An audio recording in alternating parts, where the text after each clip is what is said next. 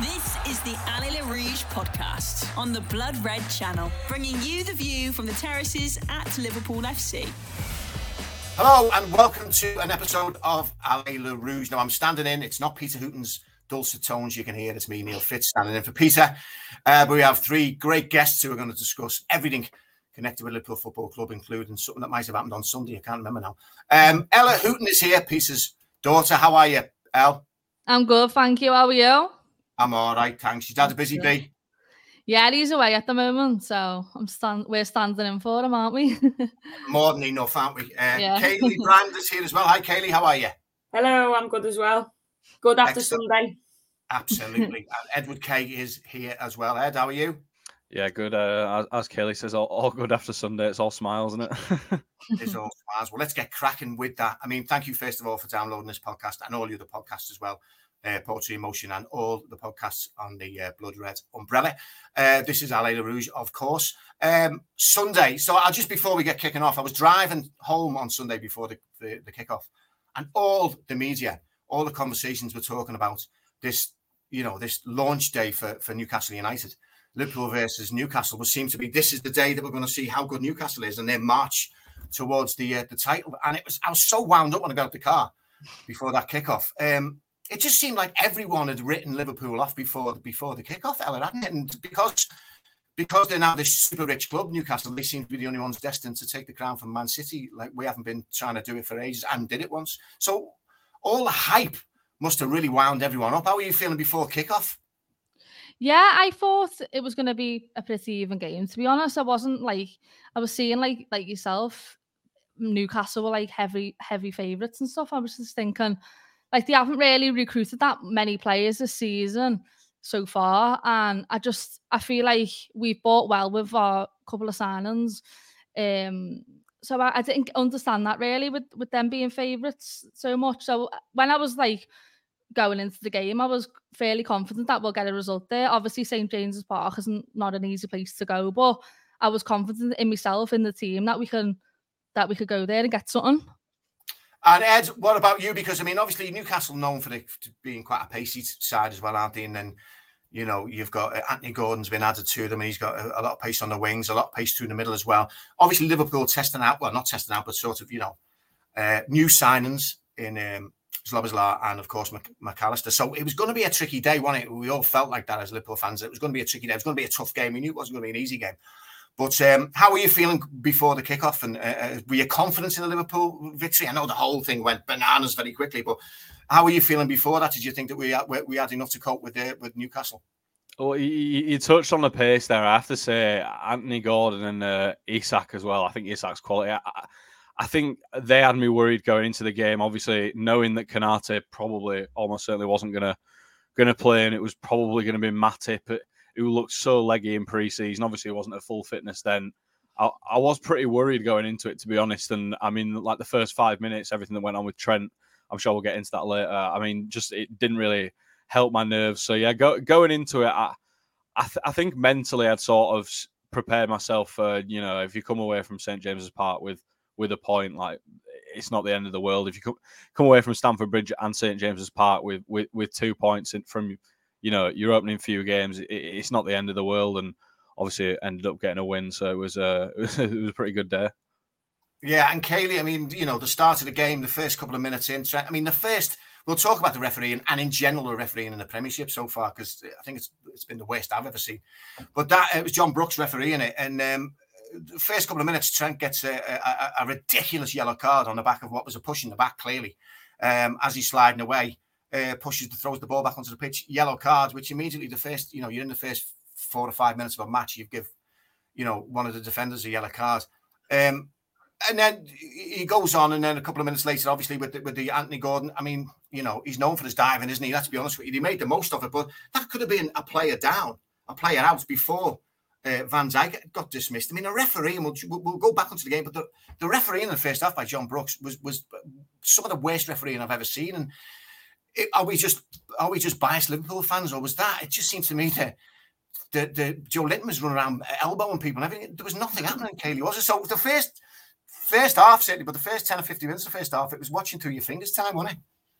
Well, I was waiting on Joelinton to get booked, so I'm even angrier at the fact that he didn't get booked. Um, no, but I'm glad you asked me this because I get so frustrated about it because they're so important to the game. And for me, he changed that entire game within the first couple of minutes because for me, you know, like we talked about before, with everything that was going on before the game, it's you know Newcastle's time to shine, and Liverpool are going to drop off, and all the rest of it. At St James's Park. St James's Park is known for being this big rowdy place with all these Geordies in. You know, it's going to be a good atmosphere. Crowd are going to be up for it. They're going to be on the back for every tackle. And then in the first one, to me, that's a yellow card to Anthony Gordon. It's as simple as that. Like everyone says, don't they? You're playing these big games, leave your mark on the first tackle. Now he's gone and done that. Got away with it. Not only that, then this new rule, whatever people think about it, but you throw the ball away and then Trent gets booked. So then everyone's laughing at him, the crowd are all on his back. And then he's frustrated because he knows that he's been fouled. Then he knows that he's got to go the entire game up against Andy Gordon running at him which is going to make you think, oh, now, you know, it's second guessing everything that you're going to do. A couple of minutes later, he goes, you know, shoves him slightly, if you like. But, you know, and arguably, you know, he could have been sent off. I personally think the only reason he didn't send him off, send him off was because he knew the first one wasn't a foul. But then that changes the whole game. And then I think that, to me, I think it got into Trent's head then. So then I mean, I've never seen Trent do that in my life where the ball just runs under his foot. So to me, I think it was in his head. He's frustrated. He's thinking about all these different things. The ball comes to him, it runs under his foot, and there you go, ahead and score. Then I also think on top of that, then you frustrated the whole team then. And then is that why maybe Van Dijk, you know, maybe did make that ch- challenge, which he, you know, could have potentially done better at. But he, the referee, by making that, and, it, you know, we wouldn't mind if it was 50 50 or whatever, it was a blatant foul on Trent Alexander Arnold. Simple as that. And he changed that whole game because he made an incompetent decision so early on. And it's they, they cannot get away with it any longer. We're, we're talking we're three games into the this the season, and you've had a howler at Man United. You've had a howler with Mac Allister getting sent off. We were talking before. We can't remember what the other one was. There was another howler in another game, and then another howler in our game with with Trent. So it's so important to the game, and there's got to be accountability. Something has got to change with the referees because they're so important to the game and they're changing and ruining so many of the games to me. And it's, you know, it, it, it can't carry on. It's consistency, isn't it? I think one of the other ones I can think of is the Rashford penalty, which was yeah. another howler as well. I mean, you're talking about referees who, after the United game, I think John Brooks was part of it, they were mm. dropped. And then we had the Mac Allister situation where you've got, you know, Paul Tierney is VAR and a decision backing it up that the FA are completely dropping. Ellen, I think it's just this consistency thing, isn't it? Because mm. as Kayleigh said, you know, you're waiting for Joelinton. Joe Linton was just running around bullying everyone or trying to anyway when he when he, when he wasn't rolling over cramp. Doesn't get a, nowhere near a yellow card. You've got Liverpool players mm. there. I mean, Trent's under the spotlight anyway at the moment, isn't he? A lot of Liverpool yeah. players are. We've raised the bar, and as fans, we expect a certain thing from Liverpool. And uh, uh, rightly or wrongly, uh, there's a lot of speculation over where Trent's supposed to be playing. I mean, for the young lads, young shoulders, he's got a lot on his mind. I need to get yellow carded straight away like that. You can see when that ball went under his leg that, it, that, that he just he just wasn't at it at the time. But it's just a consistency, Elliot, isn't it? Yeah. It's like if you're going to do that, you know, Joelinton, uh, Anthony Gordon both threw a ball away after a decision. Yeah. Didn't get, didn't but, get. It's just that as a fan, you want the consistency, don't you? It's every week now. Like every week, there's something else. There's coming out with apologies, saying, oh, sorry, and then the refs being taken out the games. And obviously, an example from last season is Robertson getting elbowed by the linesman.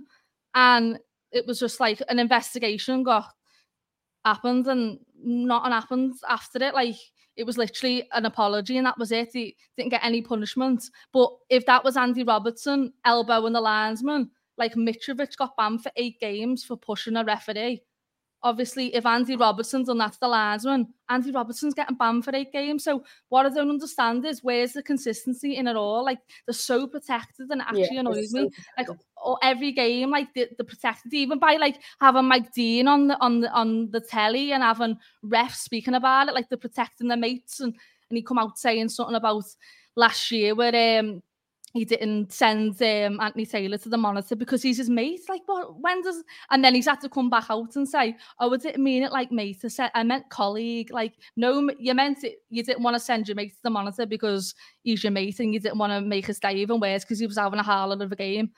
Um, but yeah, so what what I think is, you know that the refs are bad in this league because they don't get hardly any European games. Like when we're playing in Europe, I only like you're only the refs are like half all right, aren't they? Like there's not many decisions that like you like every week in the Premier League there's a decision that in one game that goes against a team and there's always an apology coming out. But that's why th- these refs don't get picked for European games. I think Anthony Taylor and and uh, Michael Oliver the only ones that ever get picked. They don't get picked for big finals or anything like that. Something needs to change. It's every week. I'm I'm sick of like moaning about it, and people say, "Oh, it's just because Liverpool this and that." No, it's every every team are, are getting it, and like people are coming out to speak about it now. But it's it's actually making me angry because like I'm just sick of going on about it because like every week there's the there's new refs like and you think oh it's it's always Paul Tierney as well uh, what happened with Klopp and he questions his integrity last year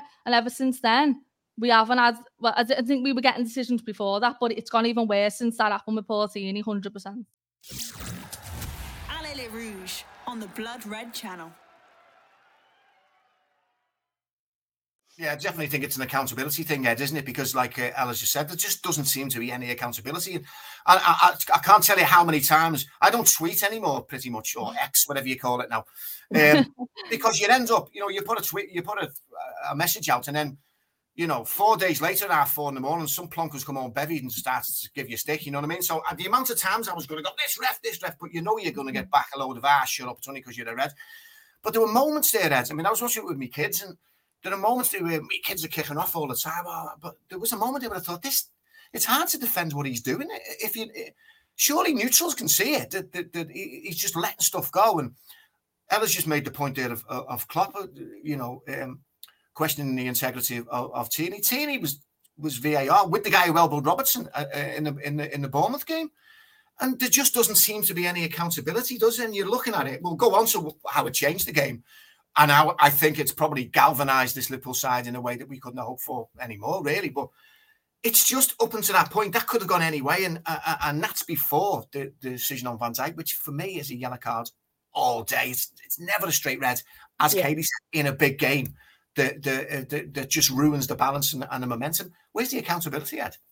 Yeah, it's the. I think it's the fact that they're just so infallible is is one of the things that winds people up so much because you know, you might not tweet anymore. I'm, I'm, sure a few of us do, and we can complain as much as as much as we want, and and nothing nothing's going to change. You know, VAR, VAR has come in, and ha- has it really changed anything? Uh, all it's done, in, in my view, is shine a bigger microscope on just how poor the referees are because they've they've got all the replays and they're hmm. still getting like just blatant, just easy decisions wrong. I mean, you know, obviously it's not a, a VAR issue, the, the Trent Alexander Arnold thing, but how that isn't a free kick in the first place. He's right there. He gets a shoulder barge right in the back and then hmm. throws the ball three meters away, back on onto the pitch, really, barely even away, and gets a yellow card in like the third minute. And then, which is, I mean, that, that that's the wrong decision from the referee. He then probably should get a second yellow card. Really, if if he's not got the first one, that he's getting a yellow card for what he does to Gordon. Uh, so so he's then got that decision wrong. But I've got no sympathy for him because the reason he's got that decision wrong is he's painted himself into a corner with the first bad decision, and now he's like, I, I can't send him off after five minutes when the first yellow card was so dubious and this one's a bit dubious. So he ends up getting both decisions wrong and and and, and nothing's going to happen for it. I mean, the the Van Dijk one, I think I think it's 50-50. I, I think I, I think that one all depends on do you think Isak is is like is that a clear goal scoring opportunity? And I can see that one both ways. I, I, and I think that's one where once he's given it, it's not going to get overturned. Had it had he given a yellow card, I don't I don't think they would have sent him to the monitor because that, that's just the way it goes. But yeah, the, I think the the frustration just comes from the fact that, that nothing changes. I mean, Van Dijk like now looks like he's going to get another game, doesn't it? For just, I mean, just for saying what everyone thinks about the referees, really, and it's just because he's been caught on camera doing it. But yeah, it's it's just frustrating, and uh, as everyone says, it's every weekend now, isn't it? Yeah, and I also, okay. No, I just wanted to make a point of like it's all well and good like talking about it, isn't it? But then is there is there answers to the question of like, well, what do we do about it? And we were talking before, weren't we? And we were like, you know, would it help if the come out and after the game and you know, have to explain. It's like that, you know, the managers have to do it, don't get the players. Well, why did you make this decision? What did you think about that? What can't they? I mean, they, they won't because uh, it'll make them even worse. But you know, would that not help? Come out and explain your decision, like explain what you've what you've seen. Why did you make that decision? And you know, half the time I think, you know, if somebody just went, you know, I've made a mistake, then okay, but there's nothing. It's just you you make a highlight, you know, you impact the game so much, and then we leave it. It's like we were watching the Women's World Cup and on the big decisions when they went were sent over to the screen, they then had a mic that went round the stadium and they had to explain to the crowd why they'd made that decision. Now, whether that'd make a difference or not, but at least it's something. You know, there's something more that you know needs to happen where they, I just think they get away with it. And like we said, with they're so protected like, is there something else that we can do? There's got to be an answer to to to reform the way the way it's run. Yeah, I mean, you, are absolutely right in the World Cup, and also as well other sports. I mean, rugby has been doing it for years, yeah. cricket been doing it for years. It just gives that extra responsibility to a referee where they have to explain themselves in the moment. Uh, and but what what gets me as well is the media don't pick up on any. There doesn't seem to be any scrutiny by the media. And you got match of the day of a night you know, you can see the Van Dijk, whether you think it's a yellow or a red. I mean, first of all, that move in slow motion is Isak standing on Van Dijk's foot. Um, so, but no one meant, no one's mentioned that, and now you're seeing that in slow motion with the VAR. So why aren't you seeing that and taking that into account of the fact that Van Dijk's next move is to sweep across the ball, go through the ball and through the player? So it's the accountability, I think, as well, Kayleigh, isn't it? And the fact that you know the media have a responsibility as well to start saying, well, hang on a minute, this, this, surely this is a mistake. And yet it all just seems to be brushed under the carpet. And by match of the day, you've got Alan Shearer just talking about all the things that Liverpool did wrong. But yeah. these are the same refs that watched the Mac Allister, McAllister challenge a couple of times on VAR and decided, yeah, that's still a red card, and then come out a couple of days later, oh, we've overturned it. Like I just don't understand that. But this is what I mean. This is why I think they need to. There needs to be more accountability. There needs to be more pressure on them to get like.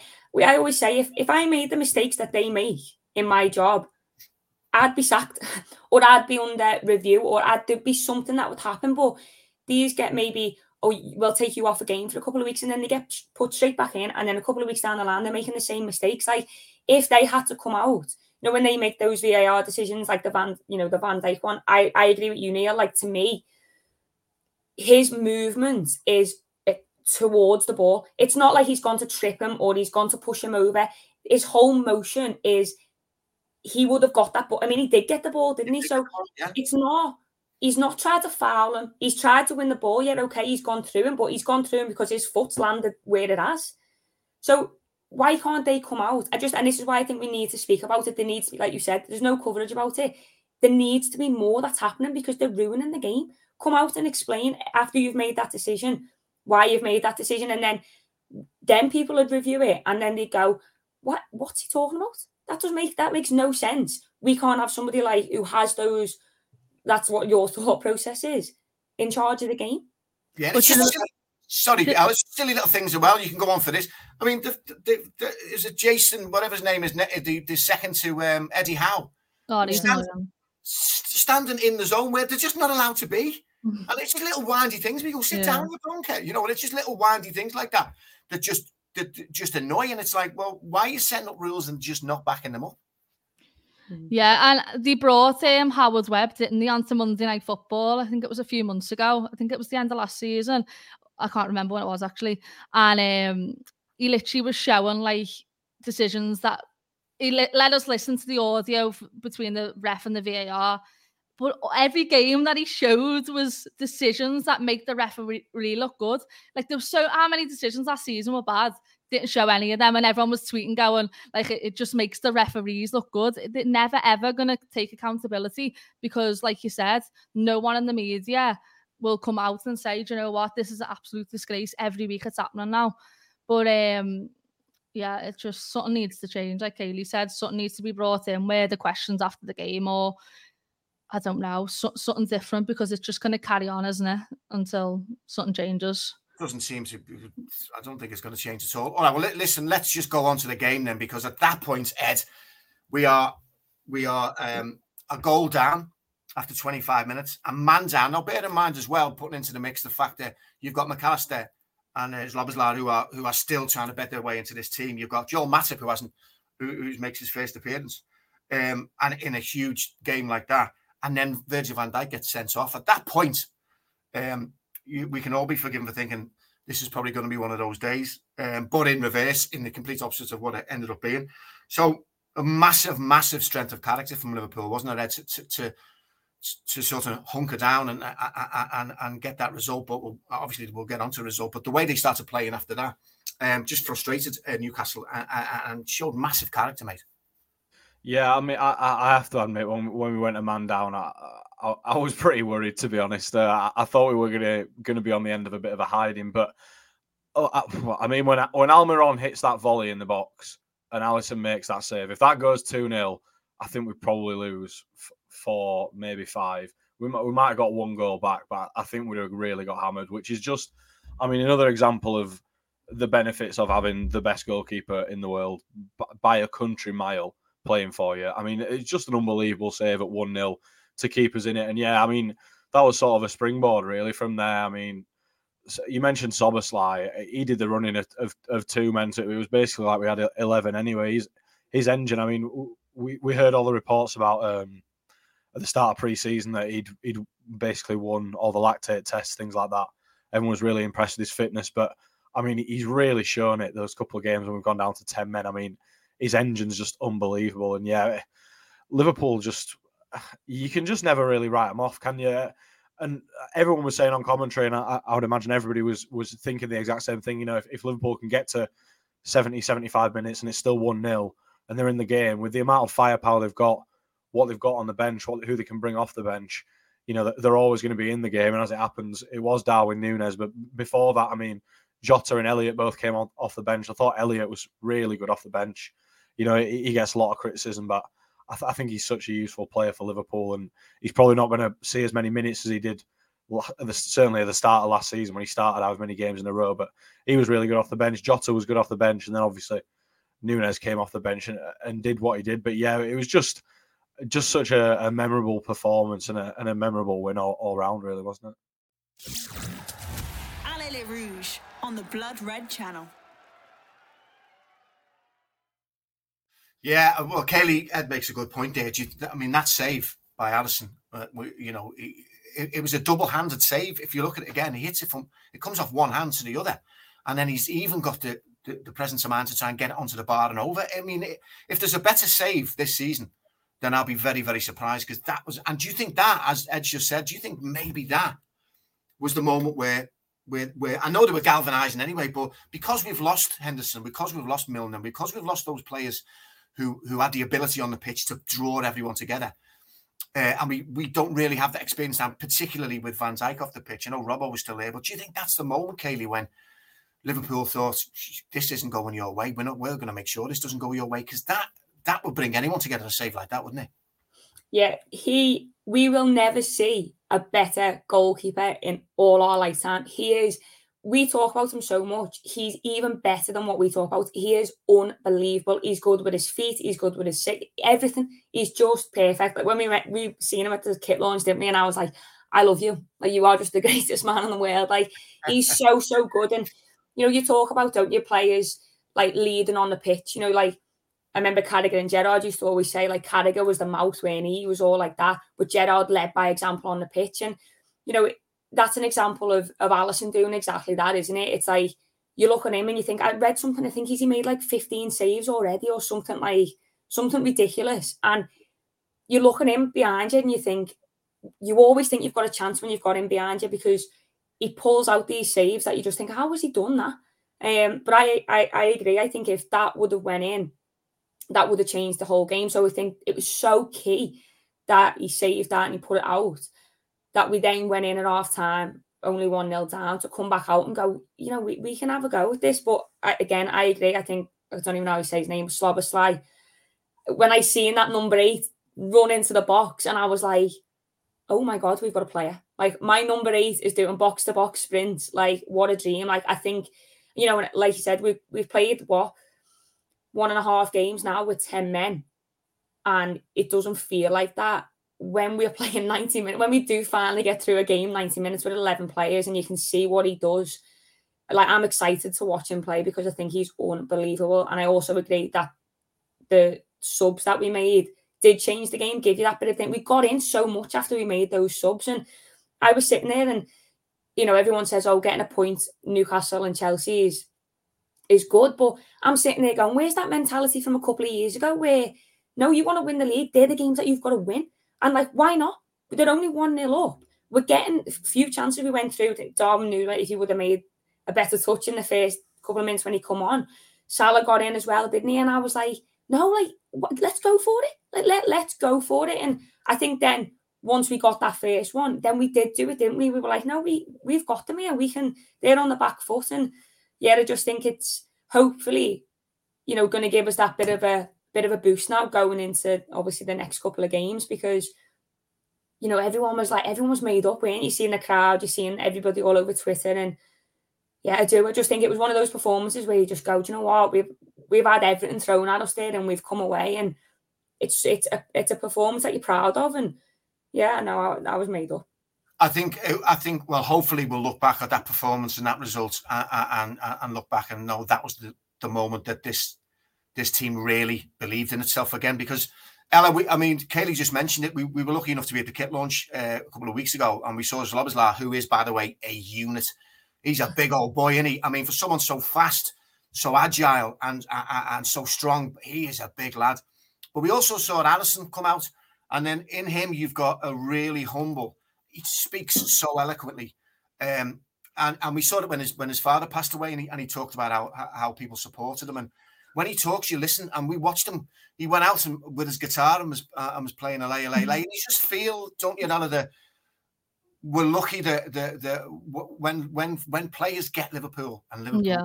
players, it's a bond that is very very hard to break, and and, and you feel that Alisson don't. You? He's one of a few definitely in this club, but you feel that Alisson certainly that He would absolutely march till his last breath for this club, and and we saw it there on Sunday, didn't we? And and, and he's an incredible leader, an incredibly humble guy, and boy, what a goalkeeper! Yeah, I love him. I, I um at the kit launch, I had to tell him I just sent went to him, you're the best goalkeeper ever. I'm cringing at myself now. And he just smiled and, and I was just like, oh. Um, but yeah, he's like honestly, I can't even explain him. Me and Kayleigh just love him, don't we? But um every game that we play in, a team will get a chance and he like always seems to just save us, doesn't he? Um, there's always a moment in the game. But I, like Kayleigh said before about we've had uh, 15, I think um, he's had to make 15 saves already in three games, which is quite worrying in the defensive part of the game. But obviously, having Alisson there, it's just like it's just a, a brick wall, isn't it? Like he's just so reliable in these one-on-one situations. We've just got a like we've got a chance all the time. But and Szoboszlai as well. Um, yeah, he's he's great, isn't he? Just so, energetic and. I've just like the the new midfield is is working well together. I think we just need just need a few more bodies in, and then because I always say like I don't feel like we're that far off. To be honest, it's always with a few players short, but um, we're the only team. I personally, I've watched a lot of the games. I've watched mostly every game, not every game. I'm lying, but I've mo- watched most games the start of the season, most um, top six teams, and I can't really see Arsenal don't look great. They struggled against Forest. Um, and United look, I can't even like they look poor. Like they look absolutely poor. They should have been beaten by Wolves. If Wolves had, had a goal scorer, they, they would have lost that game. Um, they got beat by Tottenham, Newcastle. They do look uh, done well against Aston Villa. Obviously lost against us and City, but the only teams that are looking good at the moment is obviously Man City. But even that they struggled against um, Sheffield United. So if we just like we're not that far off. So if we the last couple of days the transfer window, if we just get it right and maybe bring a few more bodies in, we're not that far away. I don't think our, our squad personally, and we've got the one of the best managers in the world. It's just the time to we could win something this year. We could win a few trophies. We just need to get it right off the pitch as well. Well, as we speak, we are not far from the transfer window closing. We'll go on to transfers in a bit. But Ed, just going back to the game there, um, I think Klopp for me is one of the best half-time managers I've ever seen. I mean, I think you get in at half time, you're often more often not now you see him sprinting off down the tunnel.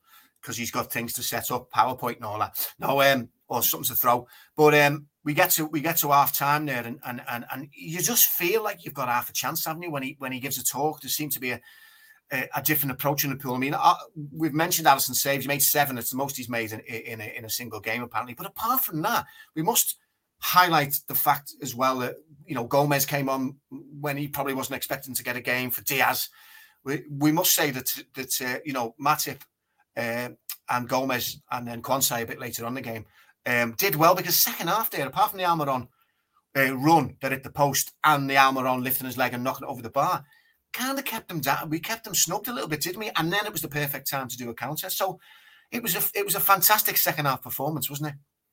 Yeah, I, I, think his ability to sort of impact a game after it's actually started, you know, and before the final whistle is is it's unparalleled. I mean, you, you say half-time manager, obviously that that's a big part of it, but the substitutions he makes as well. There's just I've always got so much faith that if Liverpool go into a game and they're they're one or maybe two, depends on the game, down at half time, you know, there's just so much faith that Klopp's built up over the years now that he, he is gonna uh, right what's whatever's been going wrong in the first half, and and if he doesn't like what he sees when he sends them back out there for the second half, then he's not going to be afraid to to change it. And more often than not, when he when he does change things, it, it's it's to the better uh, uh and uh, it's for a positive for for the team. I mean.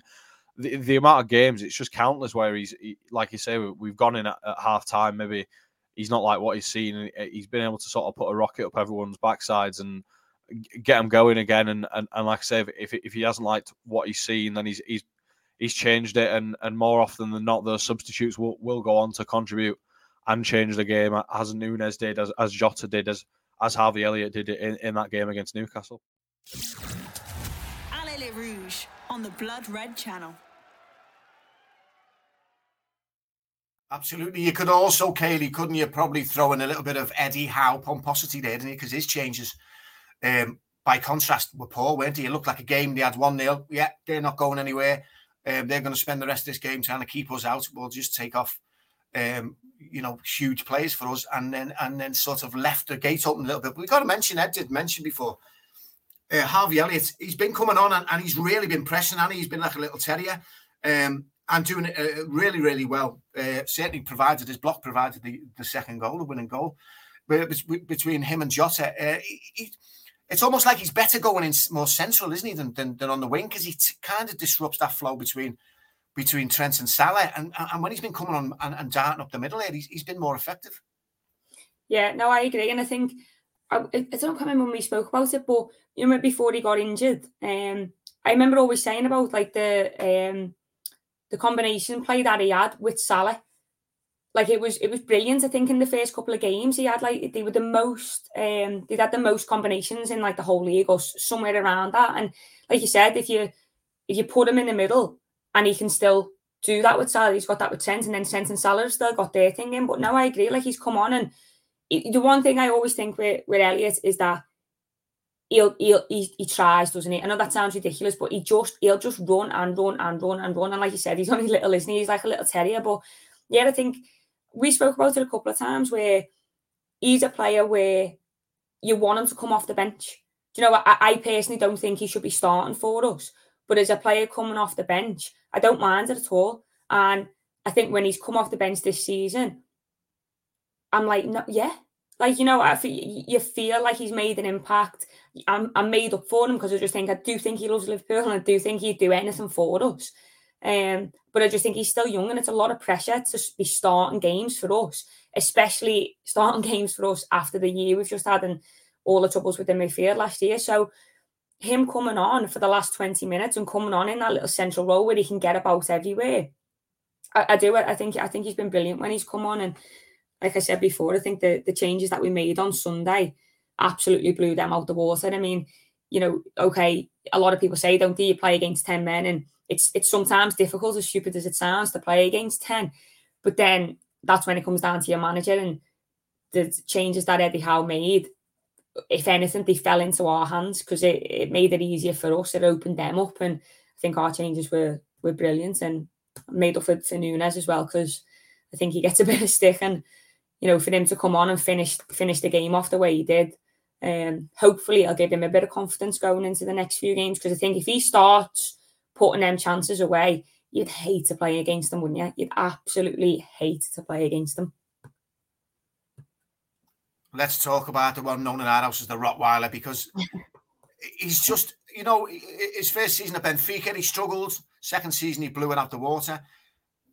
There's just something lovable about him. Liverpool fans I, mean, one of the things I love about Liverpool fans is they don't give stick out unless you. If you're a player, you play for Liverpool or you play for Liverpool. If you get stick off Liverpool fans, you've done something to earn that stick. They don't do it. They don't give stick out. They, they, they respect people. They, they clap former Reds onto the pitch. It's you know, if you've done a Sterling and said you want to leave to win trophies and all that, well, or, Michael Owen, then you know, good luck to you, mate. Because if you disrespect the club, the thing about Nunez is, is Ella, from the moment he got here, it was just like they picked him up in Crocky Park or something, didn't it? There was just something about him that you just thought he gets this club. He gets he gets the, the excitement of it. He gets the honour of playing for them. And we all willed him last season, didn't we? And he and he made he yeah. made his stats weren't that bad.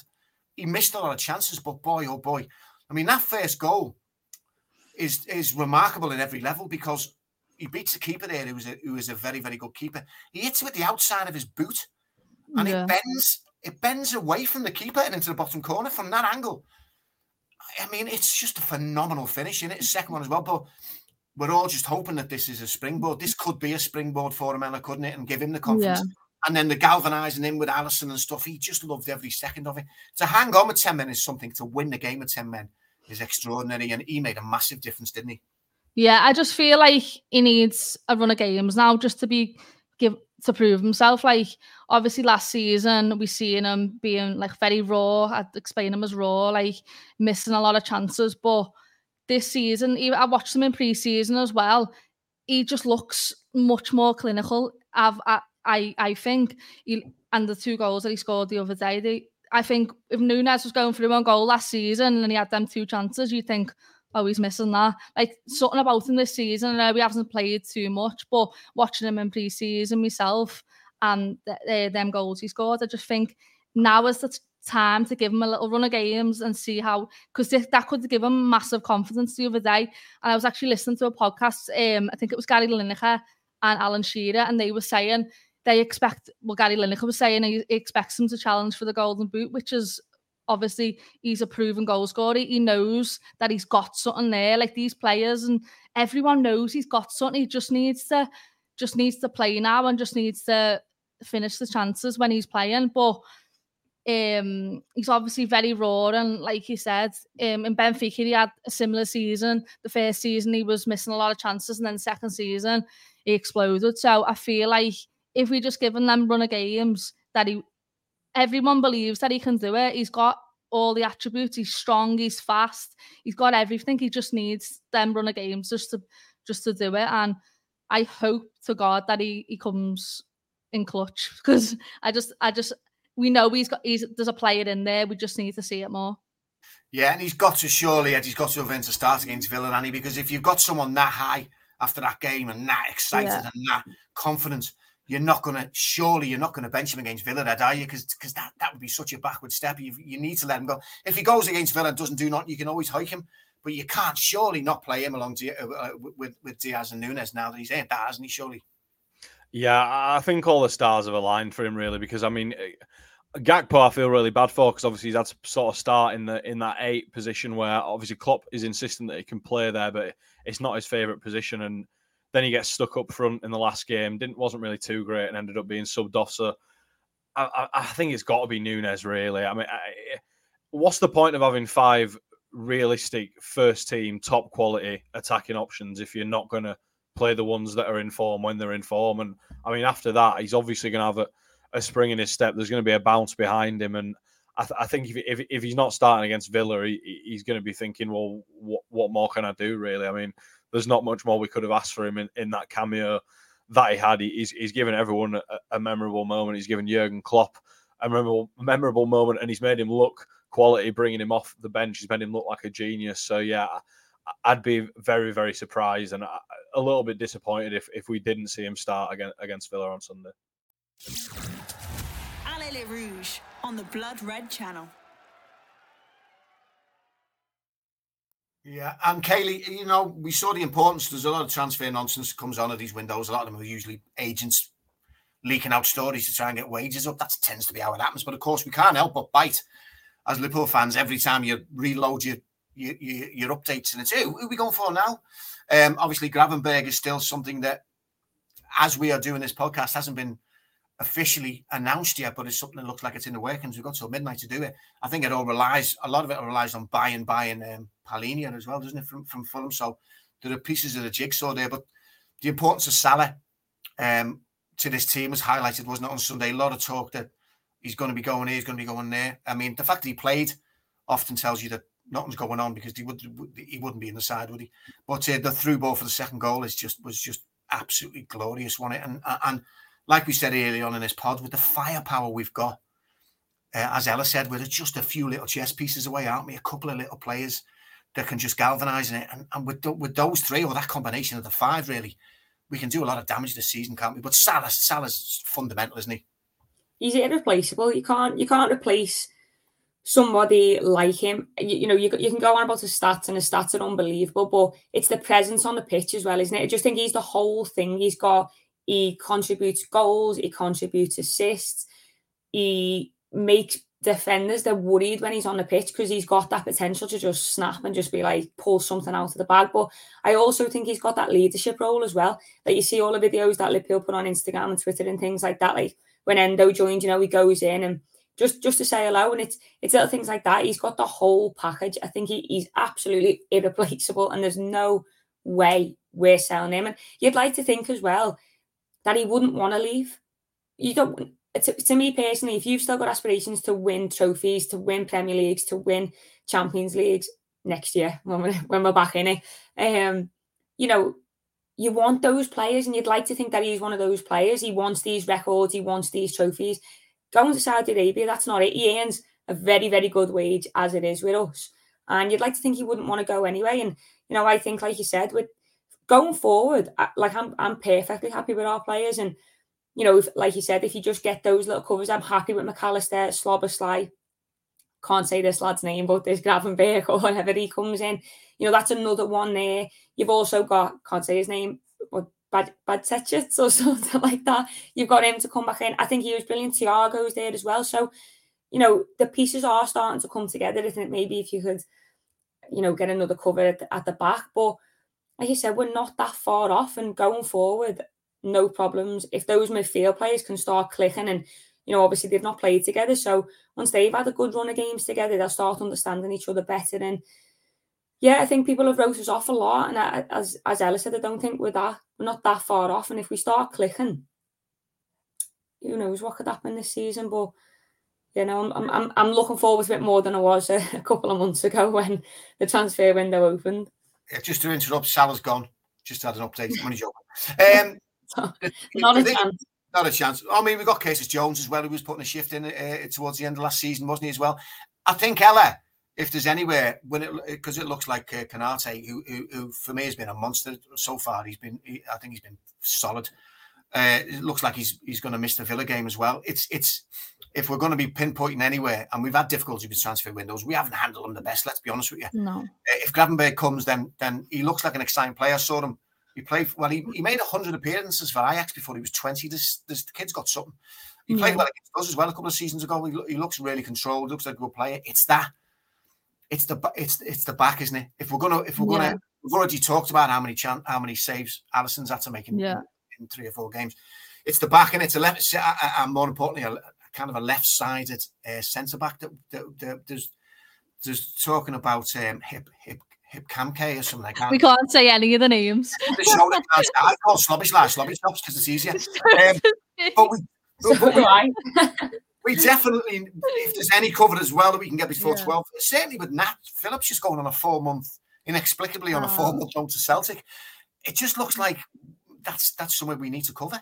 It's mad. I just I read the stat. I think we've got the the smallest squads in, in the league at the moment. And we're in the Europa League. We're playing Thursday, Sunday. We need a few more bodies in. Do you know what I don't understand? I just don't understand why every season we constantly leave ourselves short, every transfer window.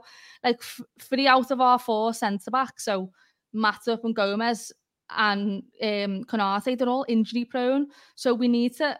I don't. I can't see us bringing a centre back in now. It's we probably left it a bit late, but we needed to address it this summer. I just don't understand it. Like so when we was on top, what we should have done is slowly rebuild the squad so we didn't have so much to do these coming years. So since I think since Van Dijk, we've only bought one centre back in Konaté, and I'm not counting back and Phil. Um, what's his name, Davis, as because they were just loan signings. But Just, I just don't understand why we always leave ourselves short because we've had all these years with Klopp, and I don't know if it is Klopp or FSG or a bit of both of them. And sometimes I always hear like the journalists saying, "Oh, we're waiting for the right player. We're waiting for the right player." But obviously, there's players out there that can improve us in defence, even if it's another uh, player that won't be playing every week. But we have these injury prone prone players, and it's just it is worrying. So I was seeing like Man City won the treble last year. They lost Gundogan, Mahrez, Laporte. They brought in another name and I can't say Gua, Guavi, Guaviol, Doku, Ko- Kovacic, and the sign of Nunes.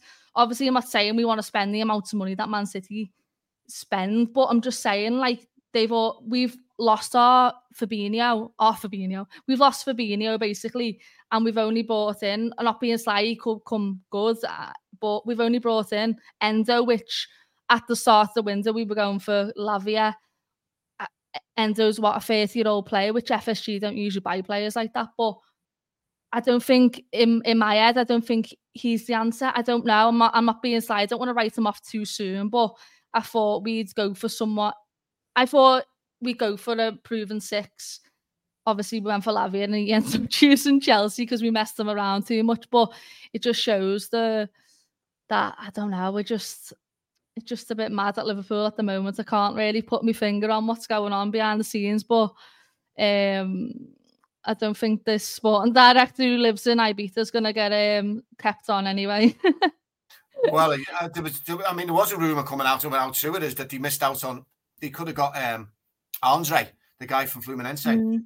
Uh, they could have they could have got him on a, on a, on a, on a release clause in his contract, but um, but our sporting director was in Disneyland and didn't read the text. I don't know how true that is.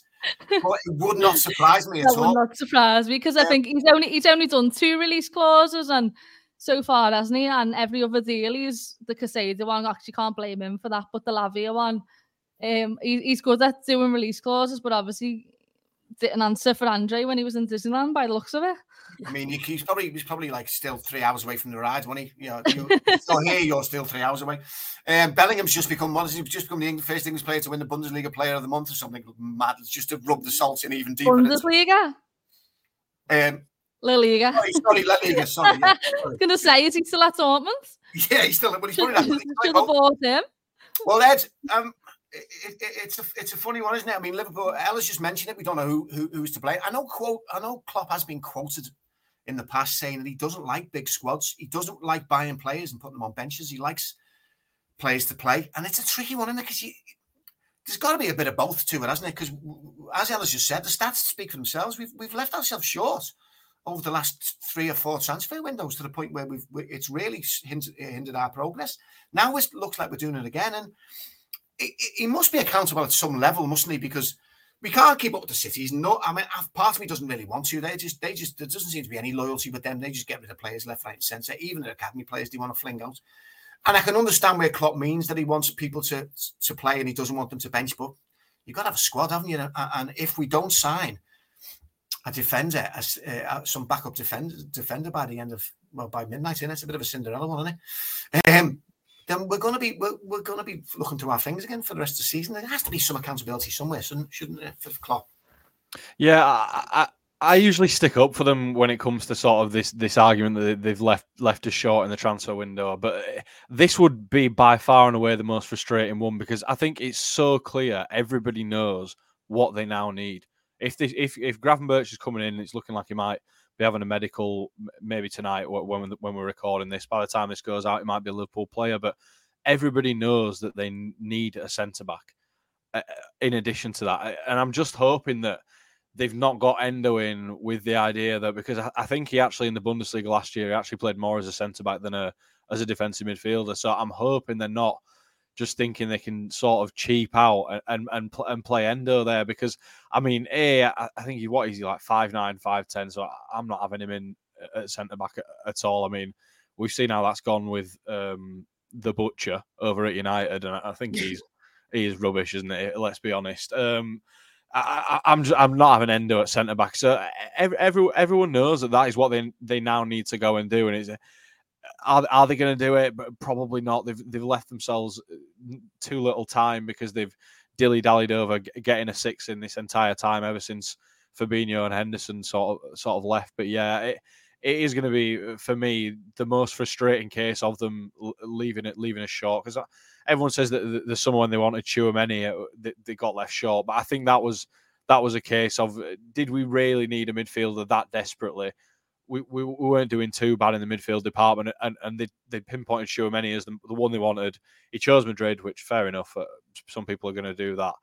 And and Klopp said, right, well, we've not got my man, so we'll, we'll, just let it go. That one I think was a bit forgivable because because of the season they'd had before. But I mean, th- this time around, if if they don't go and sign a centre back, and then we see any more injury, you know, if Konaté gets injured for any any serious amount of time, and then Matip has to play there, Gomez has to play there. Both of them are injury prone. We know that already. So that, that I think they are taking a, a really big gamble if if these are the centre back options that they're going into the season with.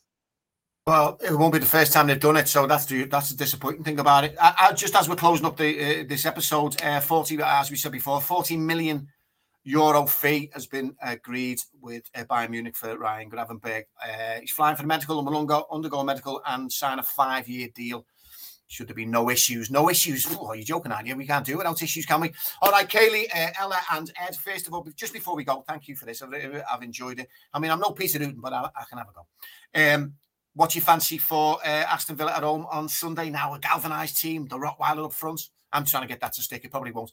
But if we get Nunez in there, um, you, do you fancy? Uh, Villa, another another uh, strong team, but at Anfield, uh, what what are your chances? What are our chances, Kayleigh?